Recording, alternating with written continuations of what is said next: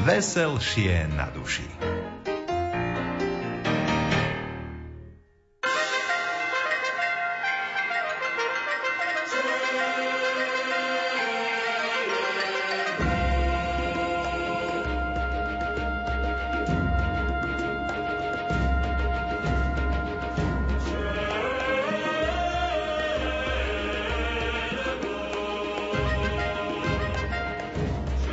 Súčasná generácia ľudí v Afganistane či Iraku je poznačená vojnovými konfliktmi. Ľudia si tu nedokážu plánovať budúcnosť. Nechcú, aby sa ich deti rodili do takéhoto sveta. V oblastiach s otvoreným vojnovým konfliktom pomáhajú aj slovenskí lekári v rámci organizácie Lekári bez hraníc. V nasledujúcich minútach sa budeme rozprávať s lekárkou, ktorá bola na misii v Afganistane, Iraku a na Haiti. Spolu s ňou sa pozrieme za hranice všednosti. Príjemné počúvanie vám želajú hudobná dramaturgička Diana Rauchová, majster zvuku Marek Rimóci a redaktor Ondrej Rosík.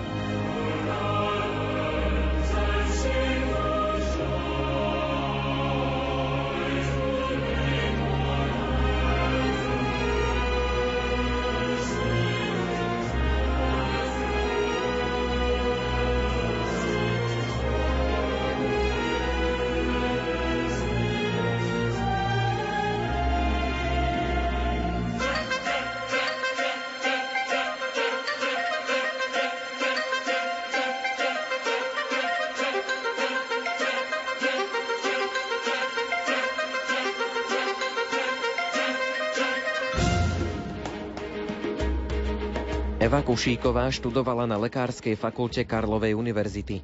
Pracovala v Pražskej fakultnej nemocnici a v súčasnosti pôsobí vo fakultnej nemocnici v Banskej Bystrici. Doposiaľ bola na štyroch misiách. Dvakrát v Afganistane, neskôr na Haiti a v Iraku. Pôsobila tam ako vedúca lekárka jednotky intenzívnej starostlivosti a tiež ako vedúca lekárka urgentného príjmu. Slovné spojenie Lekári bez hraníc určite už každý počul, ale skúsme si predstaviť, kto to vlastne sú Lekári bez hraníc.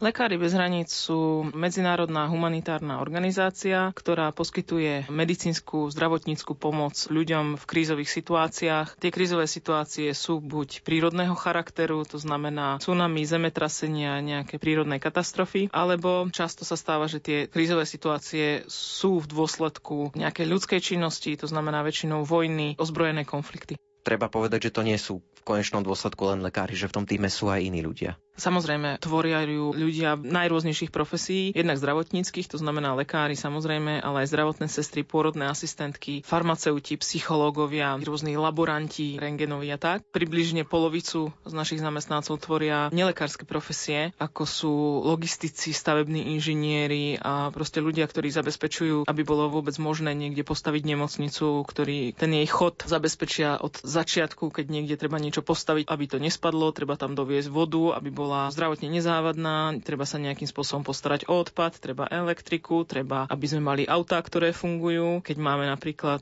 vakcíny na očkovanie, mnohé z nich potrebujú, aby boli presne udržiavané od výroby až po použitie medzi 2 až 8 stupňov Celzia. To nie je vôbec jednoduché, volá sa to chladový reťazec. Je to celá veda, ako dosiahnuť, aby od výroby až po očkovanie uprostred africkej stepy, niekde uprostred pralesa, stále tá vakcína nebola vystavená iným teplotám ako od 2 do 8 stupňov. Takže na toto všetko máme logistikov, ktorí asi sú trošku v tieni akoby tých lekárov, to, čo my máme ten titul múdre, ale bez nich by takáto práca nebola vôbec možná ako vyzerá taká nemocnica, ktorú ste mali napríklad v Afganistane, na Haiti, v Iraku. Tá nemocnica musí byť hlavne postaviteľná rýchlo, primerane pevne, primerane bezpečne a primerane podmienkam, kde pracujeme. Napríklad v Afganistane tá nemocnica bola niekoľko rokov, to znamená, že tam boli postavené múry, ktoré už tam stáli 10 ročia predtým. My sme tú budovu prevzali a zrekonštruovali a to by nestačilo kapacitne, tak okolo nej boli ešte postavené také akoby kontajnéry, ktoré sú ale určené na to, aby bolo jednoduché ich vzájomne poskladať. Povyberáte prepážky, trošku si môžete predstaviť predstaviť takú maringotku zľahka väčšiu, povyberáte prepážky a zrazu systémom takýchto maringotkoidných kontajnerov, zrazu máte 4 steny, strechu a môžete tam pracovať v primeraných podmienkach. Môžete to vykúriť, pretože v Afganistane v zime, tam v tom kunduze, kde som bola, bolo minus 13 stupňov, takže tam by stany nestačili, nebolo by výhodné ich vykurovať. Na druhú stranu napríklad zase v Iraku sme mali tiež takéto kontajneroidné, ale už sme mali oveľa viac stanov, tam predsa len je púšť. V zime je chladno, ale ja som tam bola v lete v júli, tam bolo 50 stupňov v tieni zhruba, takže zase potrebujete do tých stanov plánoch dať klimatizáciu, aby bolo možné tam vôbec fungovať. A na Haiti bola celá tá nemocnica postavená zase z takého systému kontajnérov, tam nebola žiadna pevná budova urobená, tam bolo asi 130 týchto kontajnérov rôzne porozmiestňovaných a poprepájaných. Stany môžu byť povedzme tyčové, ale sú aj také nafúkovacie, ktoré majú také nafúkovacie vspery a to dokážete postaviť za pár minút, keď máte fungujúci generátor a nejaký kompresor. Ten stan stojí za pár minút a za dve 3-4 hodiny sú do toho logistici schopní dostať vybavenie, vodu, elektriku a sme schopní tam operovať. Keď potrebujeme niečo ešte flexibilnejšie, ešte rýchlejšie, tak máme aj taký systém kamionov, kde vlastne sa dá operovať v prívese toho kamiónu. My sme tam mali a ešte skôr, než v Iraku vznikla táto stanová nemocnica, tak tam boli 5 takýchto prívesov. V jednom bola operačná sála, v druhom bol priestor pre poanestetickú starostlivosť po tej operácii a v podstate takú ako malú jednotku intenzívnej starostlivosti starostlivosti, v jednom bola sterilizácia, v jednom bol sklad liekov a v poslednom bol logistický sklad. Mohlo by sa zdať, že najväčší problém bude nedostatok prístrojov a všetkého toho vybavenia, ktoré napríklad my tu na Slovensku máme. Ako to je s takýmto vybavením? Máte takéto niečo k dispozícii? Máme prístroje zase, ktoré zodpovedajú podmienkam, v ktorým pracujeme. Napríklad tu na Slovensku, keď potrebujem kyslík, všade v nemocnici sú rozvody kyslíka a ja takú špeciálnu hadicu strčím do steny a mám kyslík hej, k dispozícii. Tak toto samozrejme nefunguje niekde v stane, takže ja potrebujem kyslík nejakým iným spôsobom dostať. Samozrejme, ak som v nejakej krajine, kde sa to dá, tak sa dá kúpiť veľká fľaša tlaková s kyslíkom, ale oveľa častejší spôsob je, že máte takú mašinku, ktorá vlastne funguje ako kyslíkový koncentrátor na elektriku. Pokiaľ máte v danej chvíli elektriku pri sebe, tak ona vyextrahuje ten kyslík zo vzduchu. Keď máme niekde tú nemocnicu dlhšie, v zmysle niekoľko mesiacov alebo rokov, myslím si, že už potom problém ani nie je v prístrojoch. Tie tam nejakým spôsobom dokážete väčšinou dostať. Problém môže byť, keď máte len jeden a zrovna sa vám na ňom pokazí nejaká súčiastka, to sa dlhšie čaká na to, kým sa opraví, ale ja to vnímam tak, že najväčší problém sú tie ľudské zdroje a zase záleží na tom, v akom prostredí pracujete. Mnohokrát spolupracujeme s kolegami, ktorí nedostali v živote takú šancu toho vzdelania, ktoré sme dostali my. Veľmi nerada by som bola, aby to vyznelo, že by boli nejakí hlúpi, to vôbec nie. Naopak, ja čo som mala kolegov v Afganistane, tí boli nadšení toho sa učiť. Tá energia a tá ochota učiť sa bola úplne neuveriteľná. To by som prijala v podstate zažiť ktorémukoľvek učiteľovi, aké to je, keď máš žiakov, ktorí chcú. A bolo vidieť, že robia veľké pokroky a zároveň to bolo presne o tom, že my sme tam museli mali byť my zahraniční spolupracovníci, aby sme ich to naučili, aby sme zabezpečili vysoký štandard poskytovania zdravotnej starostlivosti, aby tie prístroje boli používané správne. Druhá vec bola napríklad Irak. To je krajina, ktorá fungovala pred obsadením Mosulu tzv. islamským štátom. Mosul bol moderné mesto. Mnoho z tých našich kolegov, s ktorými sme robili, boli pár rokov dozadu zvyknutí pracovať na pomerne vysokej úrovni, takže zase oni už boli viacej zvyknutí na prístroje, ktoré sme používali. Rozprávame sa s lekárkou Evou Kušíkovou. Po hudobnej prestávke sa pozrieme na to, aké bezpečnostné pravidlá musela na misiách dodržiavať.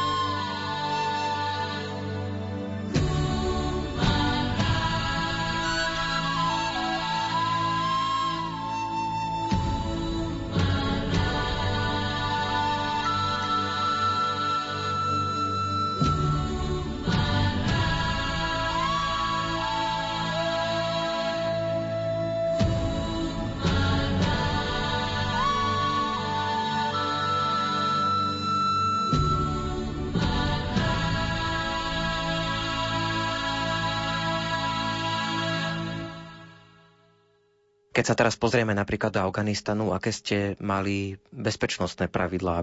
V prvom rade, a to platí kdekoľvek, kam ideme, je nutný rešpekt ku kultúre, do ktorej prichádzame ako hostia, ako vlastne návštevníci. To znamená, že prvé, čo je, tak sa snažím o tej kultúre dozvedieť čo najviac, pretože mojou snahou samozrejme nie je prísť tam a pôsobiť ani arogantne, ani niekoho uraziť, chtiac alebo nechtiac. Takže samozrejme Afganistan ako konzervatívne moslimská krajina má tie zvyky iné, kultúrne normy nastavené inak, než to, čo máme tu doma. Najhmatateľnejšou ukážkou je spôsob obliekania obliekania. My ako ženy sme museli mať dlhé rukávy za každých okolností, mať na hlave šatku, ale nemuseli sme si napríklad zahaľovať tvár. Je to prejav tej úcty voči prostrediu, ku ktorému prichádzame a musím povedať, že síce na začiatku som z toho mala taký ako strach, že čo sa stane, ak náhodou sa mi podarí prekročiť nejaké pravidlo, ale tí domáci boli veľmi milí, vyjadrovali nám vždy takú ako vďaku a uznanie za to, že sme ochotní sa takýmto spôsobom prispôsobiť alebo že nedávame najavo nejakú aroganciu, takže fungovalo to veľmi veľmi dobre. Oni boli zvyknutí zase pracovať v kolektíve ľudí západného, povedzme, okruhu alebo myslenia tej západnej civilizácie. Ocenili, aj keď náhodou sa nám podarilo nejaké fopa, tak väčšinou to tak ako zobrali s úsmevom. A ono vo finále, keď som sa zamyslela nad pravidlami, tak som zistila, že vlastne oni majú nejaké svoje dôvody a svoju logiku, takže nebolo to také hrozné, ako som sa obávala, že to bude. Tomáš Šebek vo svojej knihe Misia Afganistan píše aj to, že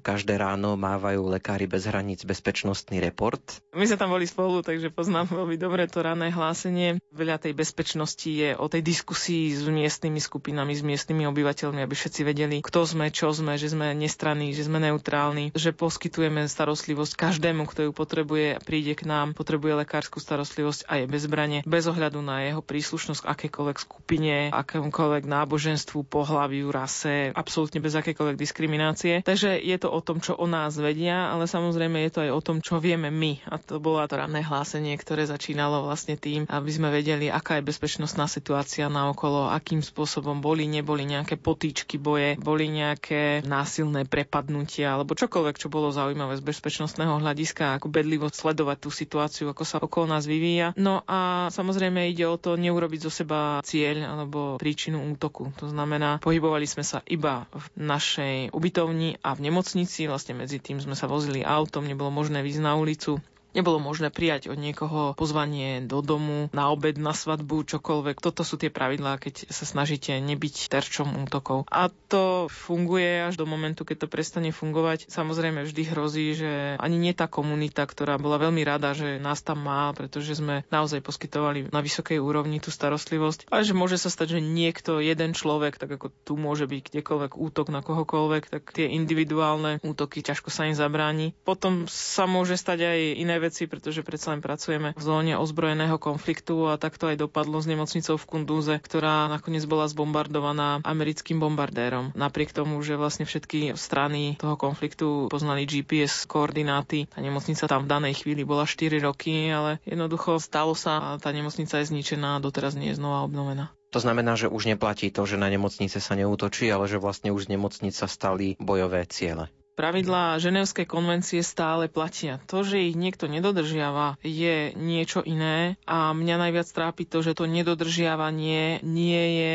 potrestané, lebo tí, ktorí ich nedodržiavajú, v podstate necítia za to patričné následky. A to nebol len tento jeden útok, ktorý ťažko povedať, čo sa stalo, pretože nebol nezávislým spôsobom vyšetrený. Rôzne strany ponúkli svoje rôzne vysvetlenia, ale nebolo možné ho vyšetriť nezávisle. Tam v tej zomrelo cez 40 ľudí, niekoľko mojich mojich kolegov, s ktorými som pracovala, doktori, zdravotné sestry. Sú ďalšie miesta na Zemi, Sýria, Jemen, aj iné, kde vlastne sa stávajú jednak zdravotnícke zariadenia, jednak zdravotný systém terčom útokov, alebo dostávajú sa do stratégie toho boja, zničenie zdravotného systému. Čítala som asi dva týždne dozadu. Je to New England Journal of Medicine, veľmi významný časopis medicínsky svetový, kde sa presne písalo o tom, ako to vyzerá, že v Jemene sa zničenie zdravotníckého systému stalo súčasťou stratégie. Takže je to minimálne na zamyslenie. Samozrejme, vo vojne sa ťažko hľadá, kto má, kto nemá pravdu, ale myslím si, že na toto hľadanie pravdy by sme rozhodne nemali rezignovať. Predstavujem si vás ako lekárov, že pracujete, zrazu sa ozve nejaký výstrel, nejaká rana niekde vonku a teraz je hneď prvé to, čo vás napadne, že na blízku sú nejaké boje, niečo sa deje, musíme sa nejako schovávať. Alebo sa stáva aj to, že vlastne sú to ako keby plané poplachy. Väčšinu strelby, ktorú som počula v Mosule, bolo tzv. happy shooting. To znamená, že ľudia vyjadrujú svoju radosť tým, že strieľajú do vzduchu. Problém je v tom, že čo ide hore, musí ísť aj dole a tie projektily, ktoré lietajú po rôznej tej balistickej krivke a po rôznej trajektórii, tak oni niekam dopadnú a často aj niekoho zrania tou energiou toho projektilu, ktorý letí. A videla som aj tragické následky presne takýchto zblúdilých guliek. Pamätám si aj situáciu z Afganistanu, kde som vedela, že asi takých 5 kilometrov od nás, že sa bojuje, že sú tri ozbrojené skupiny, držia jeden druhého v obklúčených takých sústredných kružniciach a počula som výstrely, samopal, gulomet. My sme tak čakali, sedela som vonku, taká vlahá noc bola, inak všade kľud. Počula som, ako niekde proste ľudia bojujú o život a čakali sme, že či niekto príde, alebo ako to celé dopadne. No ale toto sedenie a čakanie na mne nechalo veľmi hlboký dojem, lebo ja som to tak vnímala, že v tej chvíli už ľudia naozaj bojujú o holý život a že tam zrejme prestáva akákoľvek ideológia alebo čokoľvek. Lekári bez hraníc majú na bežné situácie zaužívané štandardizované postupy. Často sa však stretávajú aj s výnimočnými prípadmi. O nich nám Eva Kušíková porozpráva už o chvíľu.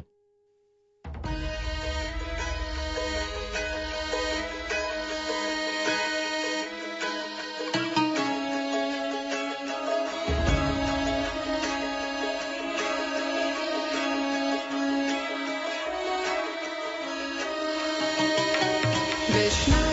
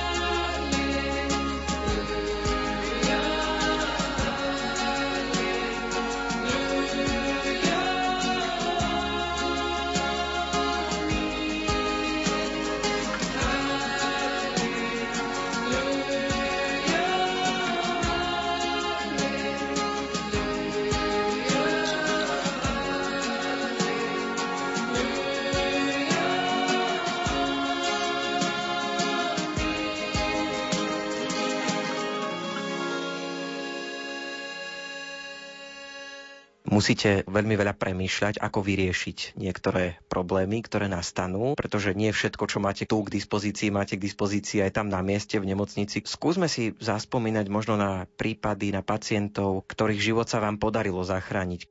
Jedného dňa, keď som hovorila, že som naozaj veľmi unavená, veľmi vyčerpaná, nemám už vôbec žiadnu energiu. A strašne ma deptá hlavne to, že okolo mňa je veľa chorých detí, ktorým mám niekedy žiadny spôsob a žiadnu možnosť pomôcť. Presne v momente, keď som sa o tomto bavila s kolegom, tak sa roztvorili dvere na urgentnom príjme a behli dve ženy a jedna z nich niesla na rukách nevládneho chlapca, mal neviem, asi 3 roky. A na prvý pohľad sme videli, že je veľmi zlé, lebo chlapec proste sa nehýbal modrý. Okamžite sme sa vrhli na neho resuscitovať a začali sme medzi tým zisťovať, že čo sa vlastne stalo a zistili sme, že dostal zásah elektrickým prúdom. Matka zostala vlastne od strachu úplne paralizovaná, ale tá teta ho okamžite schmatla rozbehla sa k nám. Nasadili sme na neho EKG a mal tzv. fibriláciu komôr, čo je taký spôsob elektrickej aktivity srdca, že to srdce vlastne sa nesťahuje. Nejaká elektrika tam je a aktivita tam je, ale vlastne ono nepumpuje, nefunguje ako pumpa. A to je ten moment, keď treba použiť ten známy defibrilátor. Tak sme to nejak skúsili, ale povedali sme si, bože, to je strašne dlho, než oni prišli a to je strašne dlho, kým sa to chytilo. Nakoniec si po ďalších 20 minútach sa to srdce chytilo a začalo znova pumpovať tak, ako má, ale povedali sme si, no dokopy je to možno 40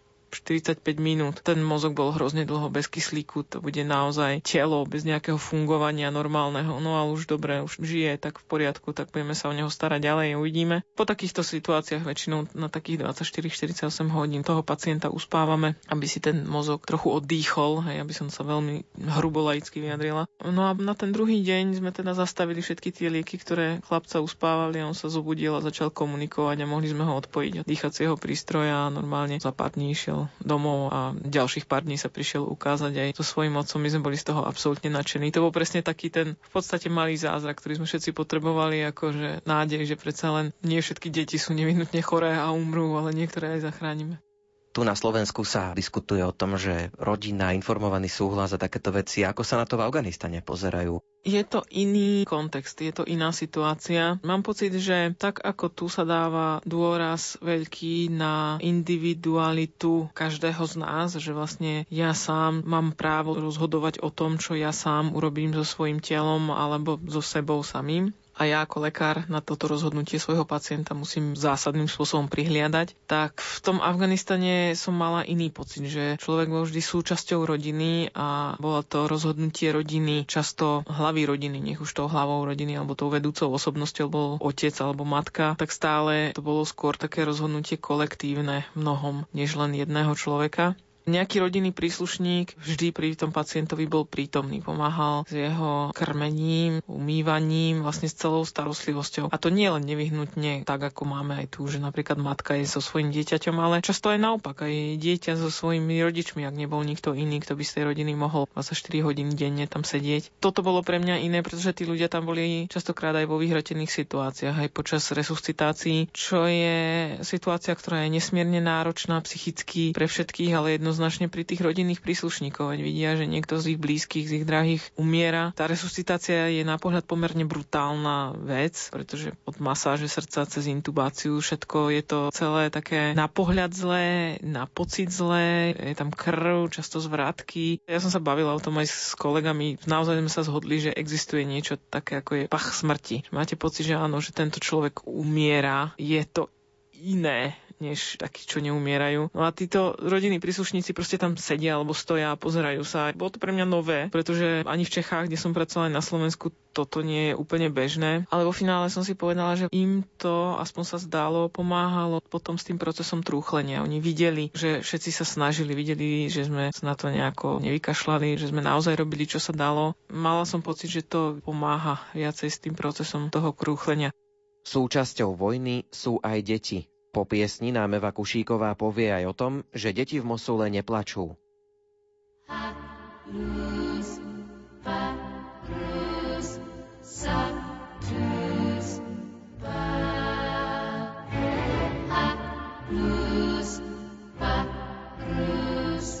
Sa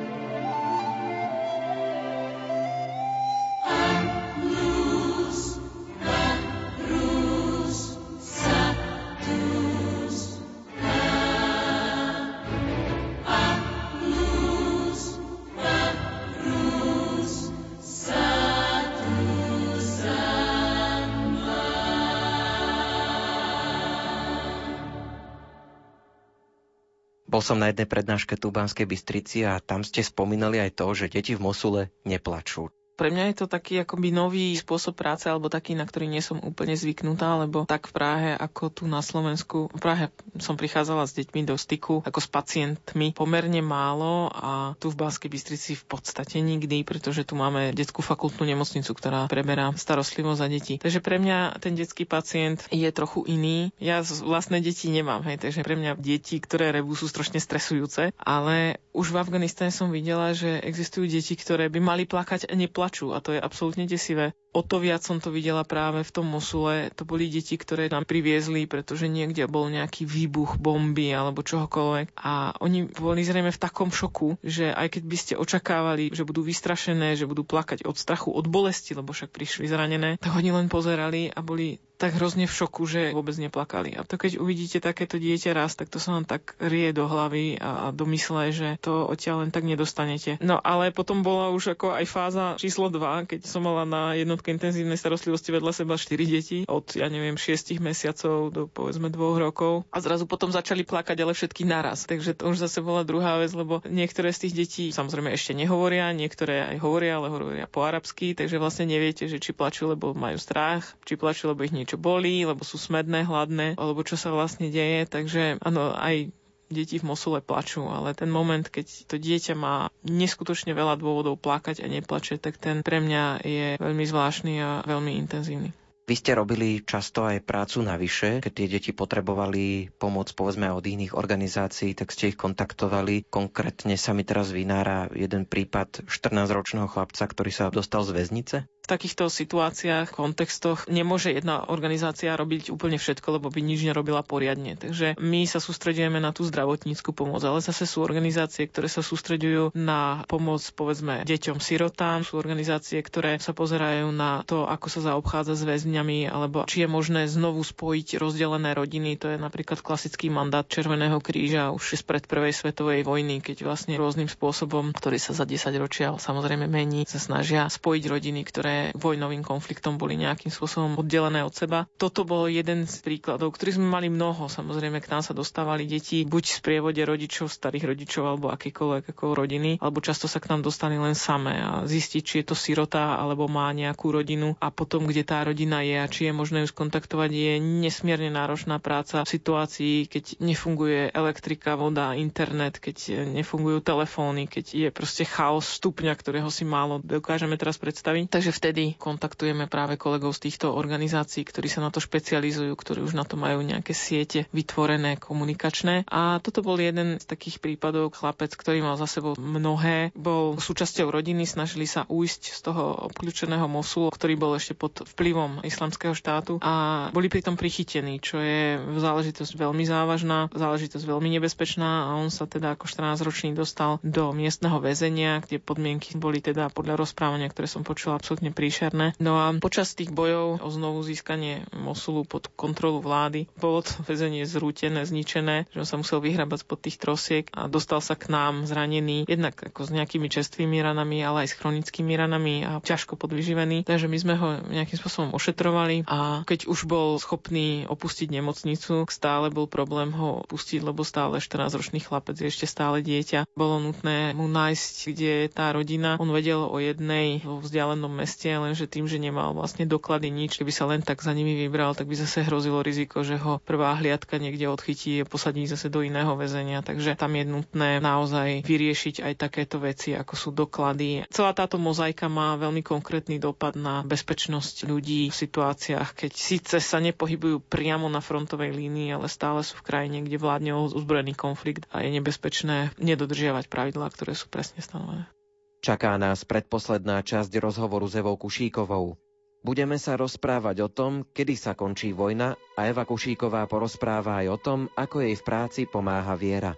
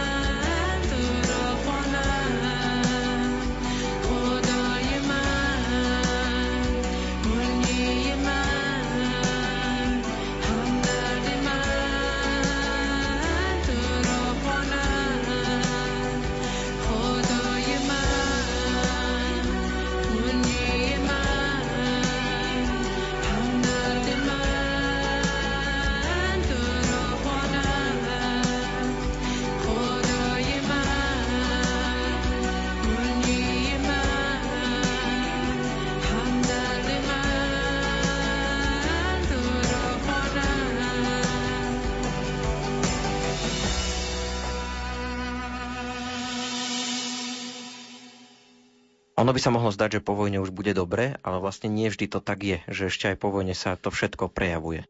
Určite áno. A nie je to len to, že tam zostali nevybuchnuté míny, ktoré tam niekto nastražil počas vojny a oni tam proste zostali. Toto je v súčasnej dobe spôsob boja a to je urobiť nástražné systémy, komplikovať ľuďom život výrazným spôsobom. Takýmto spôsobom sa teraz, a nie len v Iraku, ale stretli sme sa s tým v Afganistane, ľudia sa s tým stretávajú vlastne v rôznych tých ozbrojených konfliktoch, že sú ponastavované nástražné systémy, takže ľudia, aj keď by sa chceli vrátiť domov, tí, ktorí utiekli z Mosulu a prežívali tam v rôznych tých utečeneckých táboroch po okolí a po Iraku, chceli by sa vrátiť domov, tak ich tam čaká jednak teda absolútne zničené mesto, ale absolútne niektoré tie štvrte na prach. Keď si pozriete tie obrázky z Mosulu a pozriete si napríklad obrázky z Drážďan povojnových po druhej svetovej vojne, tak to vyzerá veľmi podobne. Tam sú nič len ruiny. Takže človek sa nemá kam vrátiť, pretože fyzicky nemá ten domov, nemá nič okrem toho, čo si zobral so sebou. Nie je tam voda, elektrika, takže vôbec tam bývať je problém aj v tých ruinách dniach, lebo nemá tie základné veci k živobytiu a k tomu, aby si to postavil znova. A ešte ako naviac, keby ešte predsa len sa rozhodol, že nejakým spôsobom sa len tomu vzoprie a chce to vybudovať znova, tak sú všade rôzne nástražné systémy, ktoré môžu vyzerať absolútne rôznorodo od toho, že zdvihnete na nejakej cukorničke viečko, lebo zrovna časť tej izby zostala zachovaná a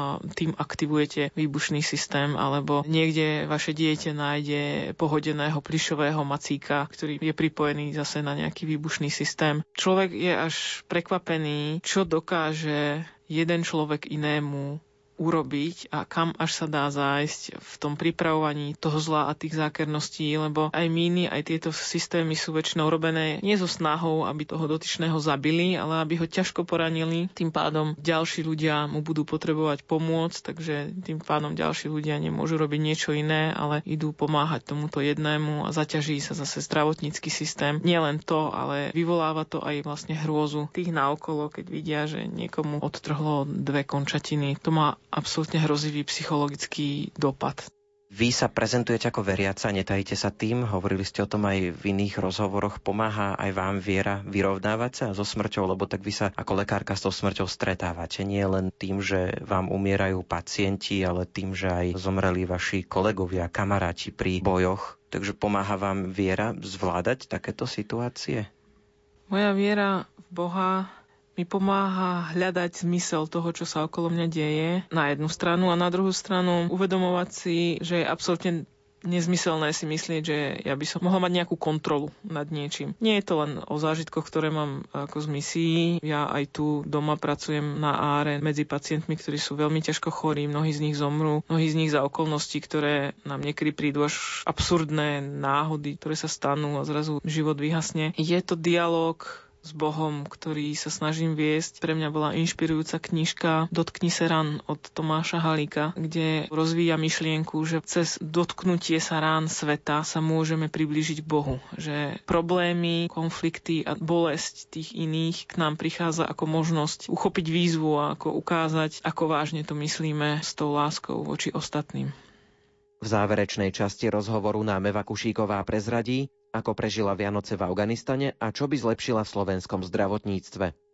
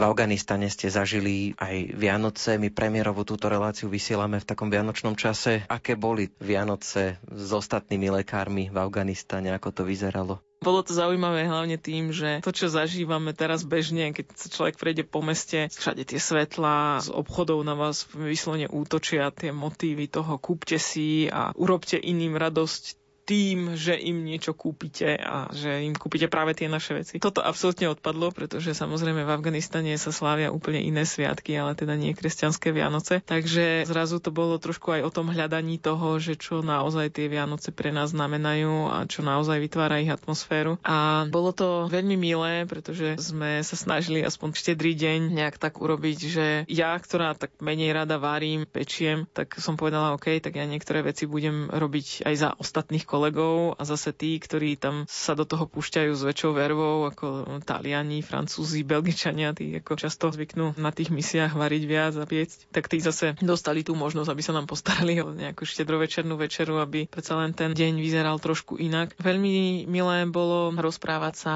s miestnymi kolegami o Vianociach. My sme bežne každý deň ráno riešili rôzne medicínske problémy, snažili sme sa učiť, snažili sme sa diskutovať o tom, čo je to, keď má niekto úraz brucha, a čo je tom, keď má úraz hrudníka a tak. A toto bol deň, keď sme sa bavili o tom, že čo sú to vianočné darčeky, či je vianočný darček iný ako darček narodeninový a prečo. Ako vlastne bežne doma trávime tie Vianoce a tak. Veľmi ich to zaujímalo a dokonca to bolo hrozne milé. Prišla som po obede na isku, predtým som bola nejakého iného pacienta pozrieť, prídem na isku a tam na takej tej bielej tabuli, na ktorej sme bežne kreslili rôzne diagramy a princípy medicínske, tak tam bol nakreslený vianočný stromček, čo kreslil jeden práve môj afgánsky kolega. Bolo to veľmi milé, pretože bolo vidieť, že sa nám snažia to nejakým spôsobom ozvláštniť a dať nám najavo, že si cenia, že napriek tomu, že je to pre nás čas, keď najradšej by sme boli s blízkymi, tak sme ďaleko od domova. Zrejme o tom tie Vianoci naozaj boli, že spájali ľudí rôznych kultúr a rôznych postojov, rôznych názorov. Dokonca sme mali Vianočný stromček a dostali sme aj také ako oficiálne blahoželanie od našich kolegov z celej nemocnice, že nám tak ako prijali príjemné sviatky.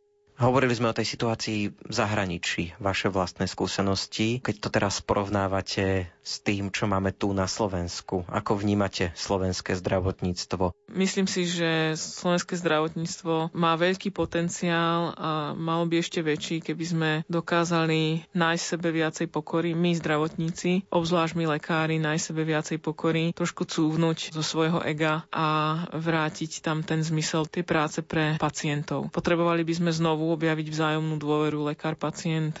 Potrebovali by sme dostať naspäť rodinných príslušníkov pacienta do celého toho procesu liečenia a uzdravovania. Potrebovali by sme veľmi konkrétne zdravotné sestry. Viac zdravotných sestier na Slovensku chýbajú. Tie, ktoré pracujú, pracujú podľa mňa s veľkým pocitom nedocenenia, čo je veľká škoda. Nielen finančného, ale aj takého morálneho. Takže nemám odpovede konkrétne na to, ako, ale myslím si, že v tejto chvíli prišiel čas, keď sa musíme veľmi dôkladne zamyslieť nad tým, ako týmto nelekárskym pracovníkom vrátiť ten pocit dôležitosti v tom dobrom, nie namyslenosti, ale tom oceniť ich prácu aj finančne, aj morálne, aby videli znovu tú krásu tej práce pre iných ľudí.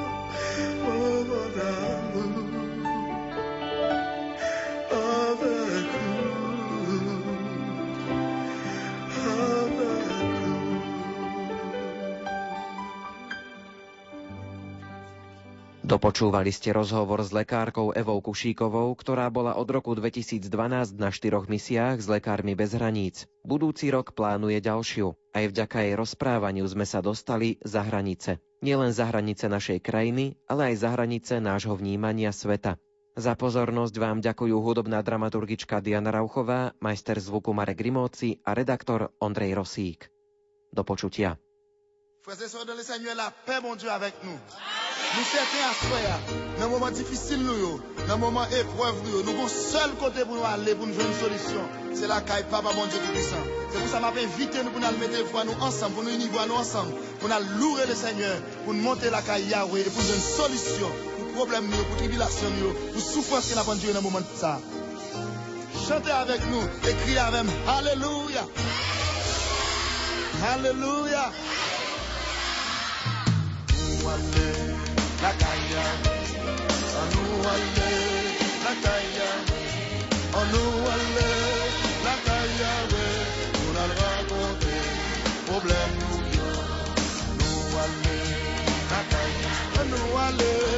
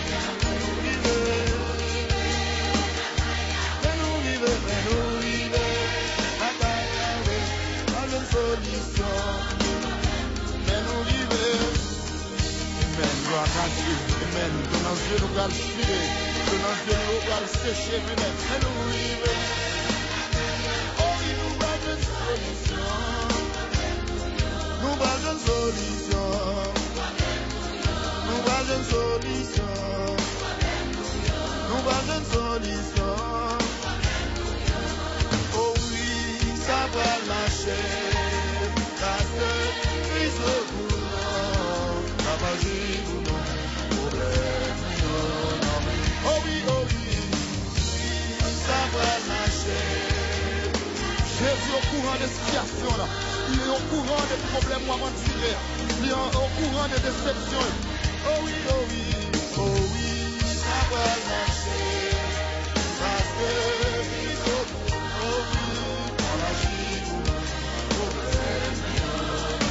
Oh oui, oh